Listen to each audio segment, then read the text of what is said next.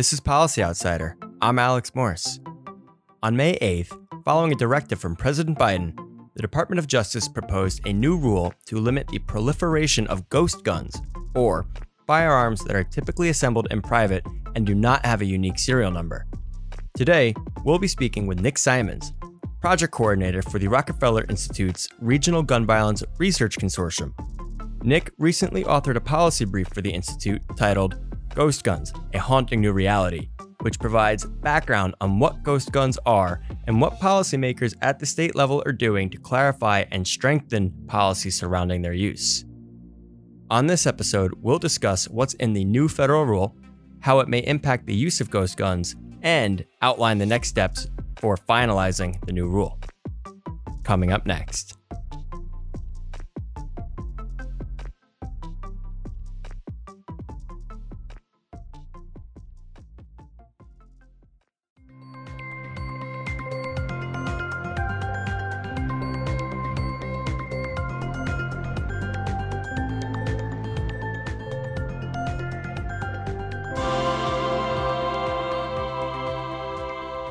Nick Simons of the Rockefeller Institute and project coordinator for the Regional Gun Violence Research Consortium.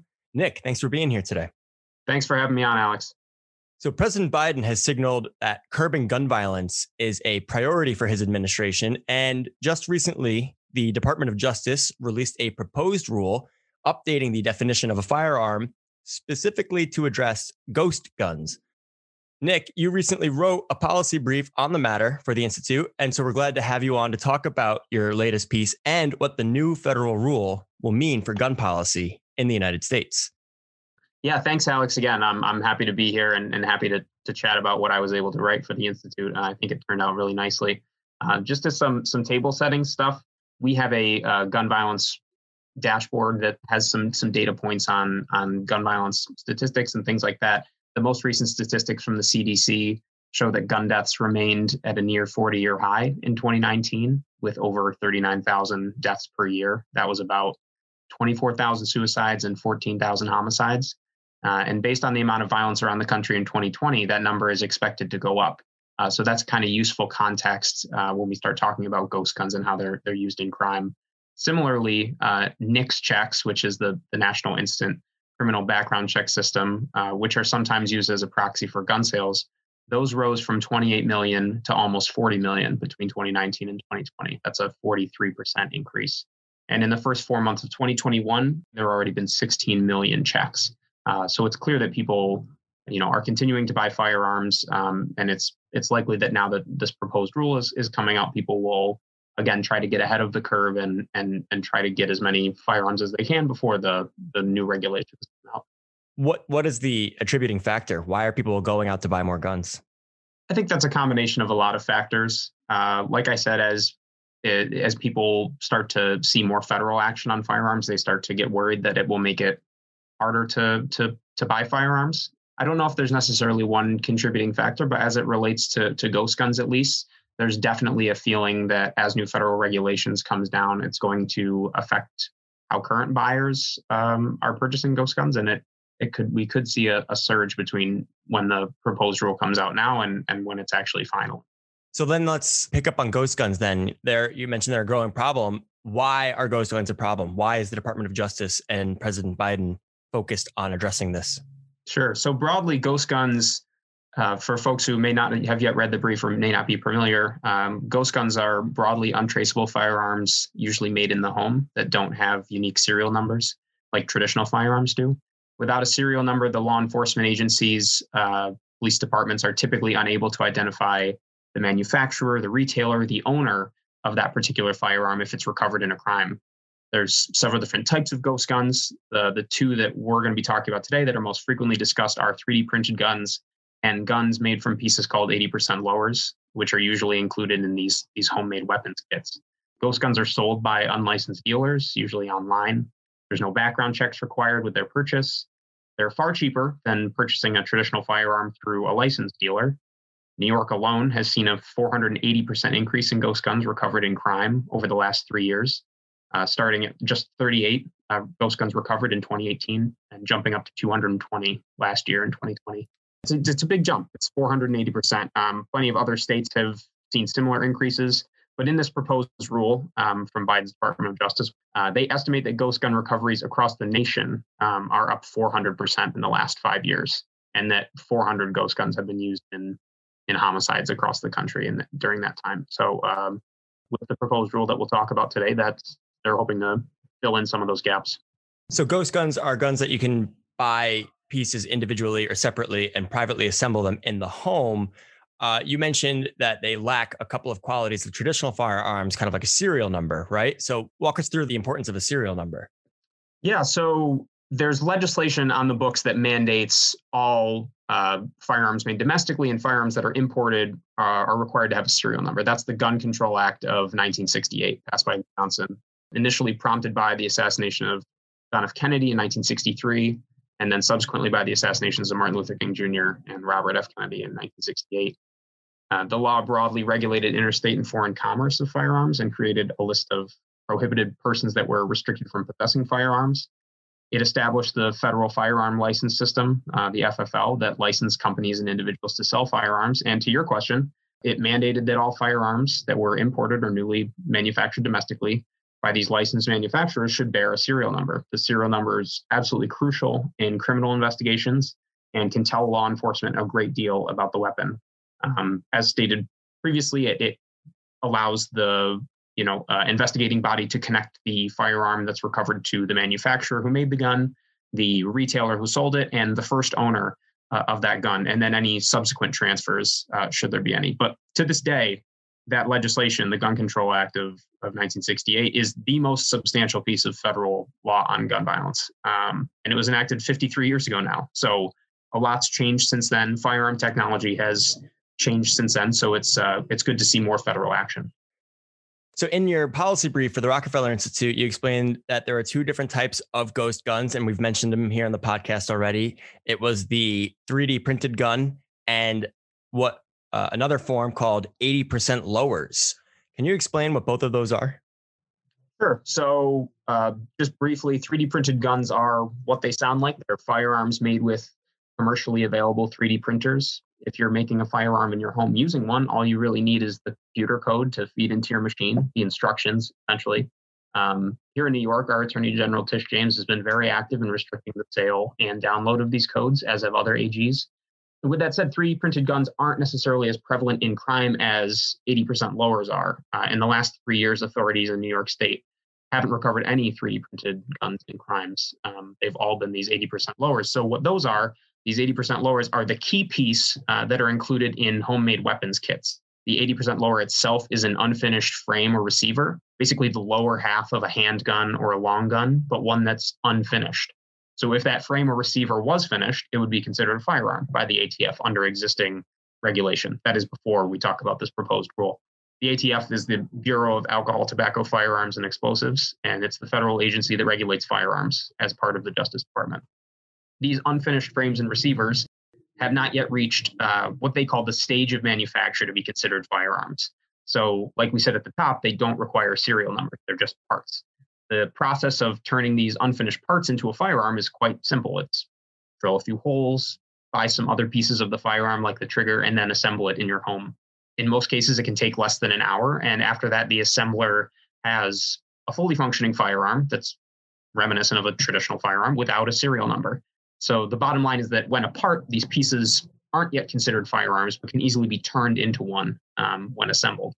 And this is one of the areas that the new proposed rule addresses quite comprehensively, and we'll we'll get into that.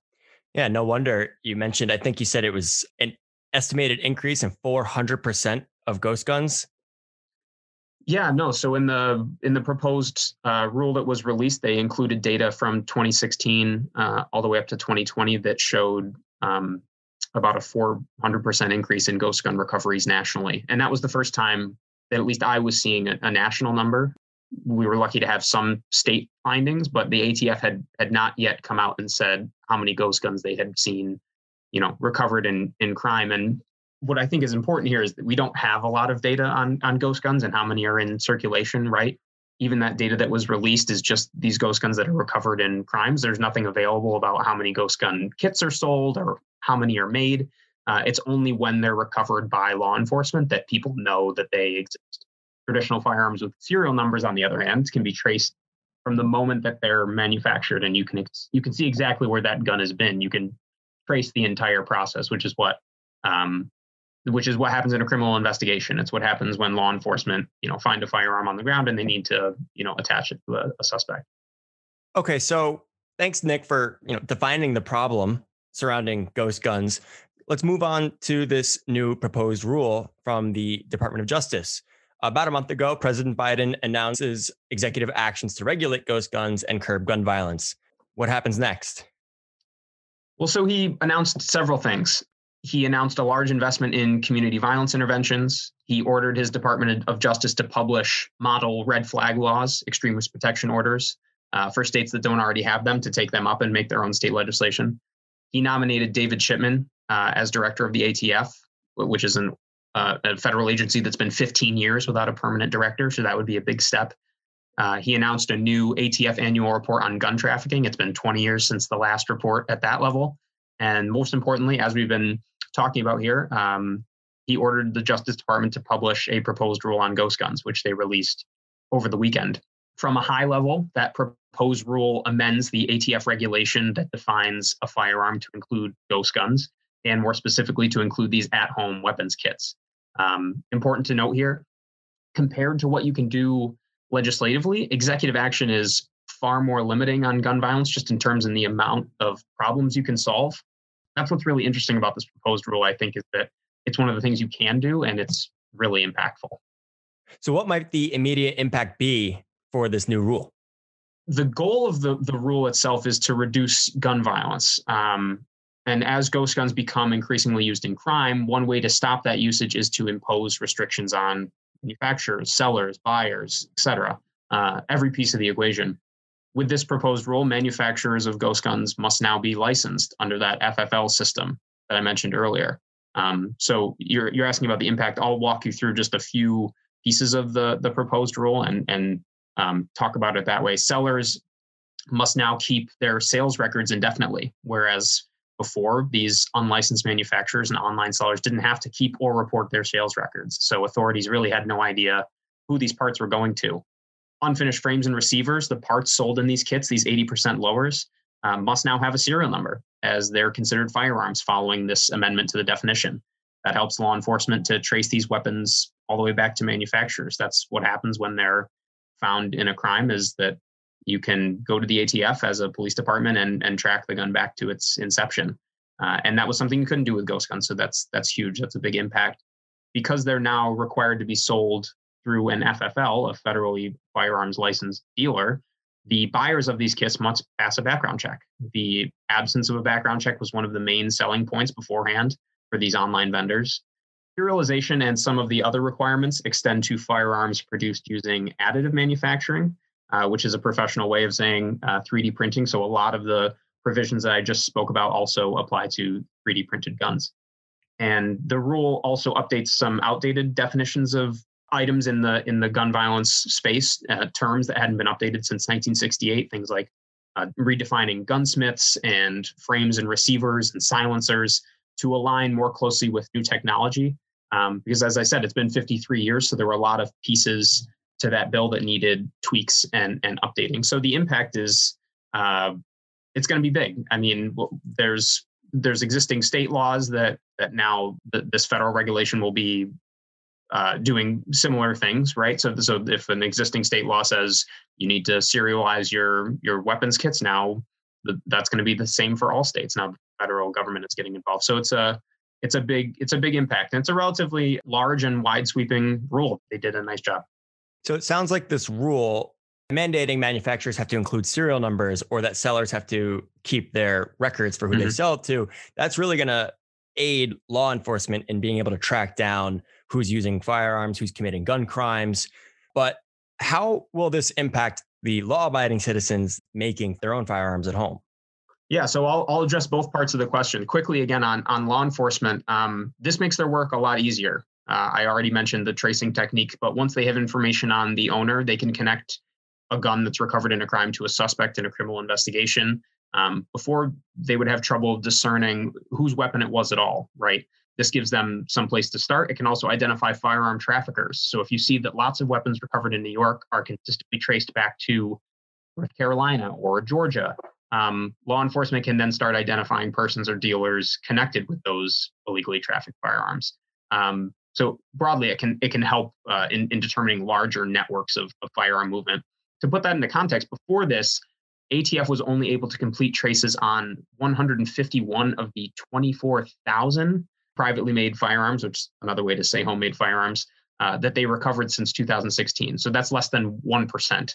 Uh, now that this proposed rule uh, will be final, they'll be able to trace nearly all of them. And you also asked about uh, folks making firearms at, at home broadly. So at the federal level, it's legal to make firearms at home for your personal use, uh, if not for sale or distribution.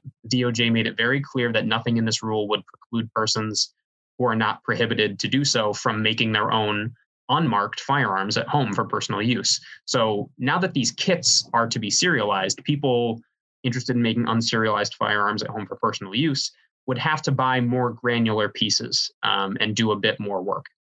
However, this is where states can come in and propose stricter regulation if needed. In fact, several states with existing ghost gun laws already restrict that pa- that practice to some extent. Okay, so sticking at the federal level, then what happens next with this proposed rule? So that's a good question. So once the rule is finally posted to the Federal Register, the public will have 90 days to comment. Um, people can either offer suggestions to improve the rule or they can argue against it. 90 days is longer than usual. Um, it's usually only a month or two, which means I assume they, they expect lots of, of comments. Um, the public can submit comments through an online platform directly to the agency. Uh, it's also more common now for agencies to host webcasts to solicit feedback. Uh, so I wouldn't be surprised if DOJ and ATF did, did something like that. Um, after that, the Department of Justice needs to change the rule uh, if they receive a certain amount of comments that are substantive and they feel they need to do so uh, they will. And then once that amendment process is is over, uh, the rule will become final after 30 days of that amend- amendment process being concluded. There's no real way to um, calculate what that might be. It'll be based on the comments that come in, but broadly, we're looking at a, a fall timeline. What other actions could be taken between now then to supplement, augment, or even detract from the ruling? Yeah, so so federally, Congress could pass legislation further restricting the purchase, possession of ghost guns.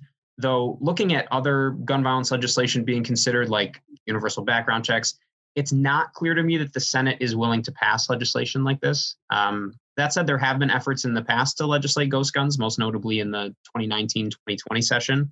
Uh, but those bills didn't make it out of committee. So, in all likelihood, I think this is the extent of federal action at this time. All right. So, now let's look at the state level what are some states doing and what, what moves are they making to strengthen these uh, gun policies surrounding ghost guns specifically? Yeah, so as it stands, eight states and DC have already enacted laws addressing ghost guns in some manner. Uh, in 2021, uh, eight state legislatures have, have already introduced bills on ghost guns, including some of those states that had already had laws on the books looking to strengthen them. Virginia was the first state to regulate ghost guns, specifically plastic firearms or 3D printed weapons all the way back in 2004. Um, as recently as last year, Hawaii, DC, Rhode Island, uh, they all passed new ghost guns laws uh, in 2020. And a good amount of what is in these state laws will now be in the federal regulation with the new rule. Things like serializing unfinished frames of receivers, requiring background checks on purchasers. Um, but some go further. DC bans the registration, sale, and possession of all ghost guns.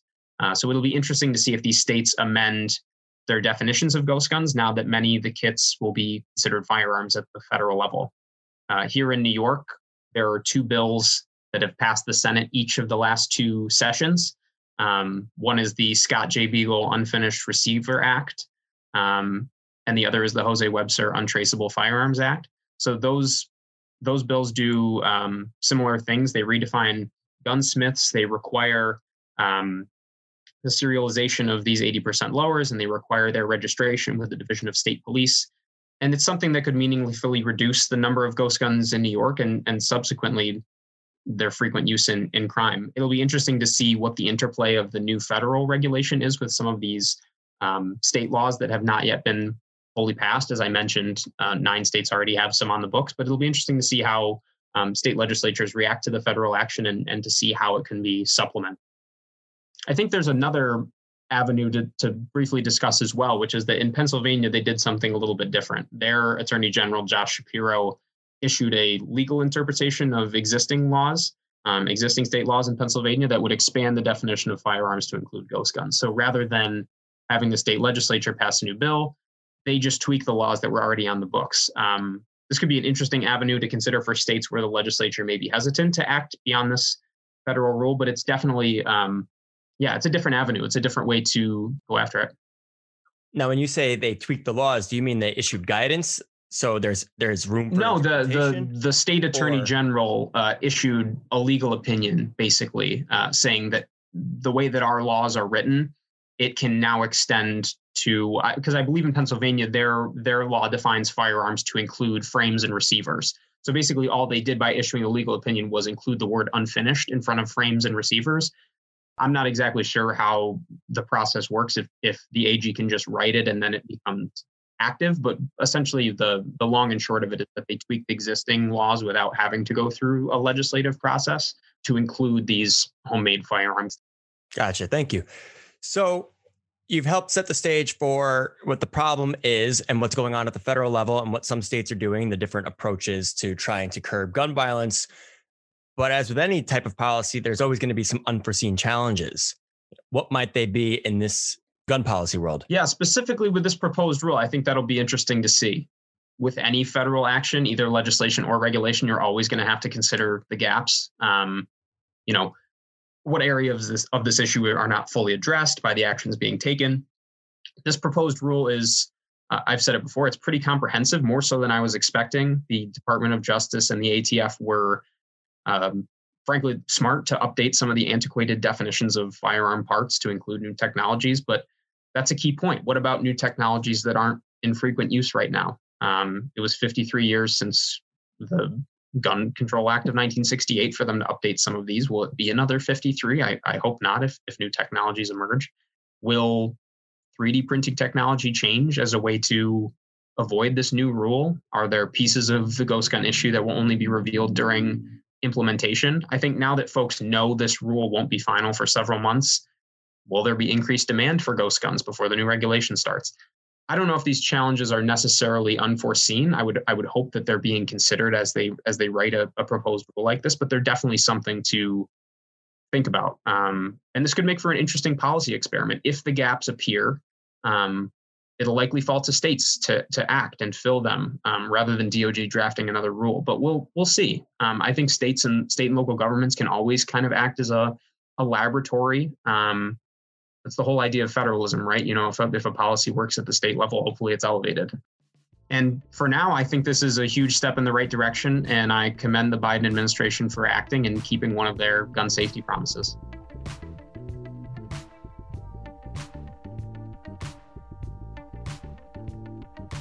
Thanks again to Nick Simons, project coordinator for the Rockefeller Institute's Regional Gun Violence Research Consortium. Check out expert analysis from the consortium's gun violence researchers by visiting our website, rockinst.org forward slash gun hyphen violence.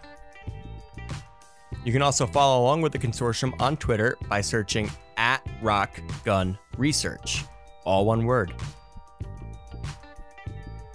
Thanks for listening. I'm Alex Morse. Until next time.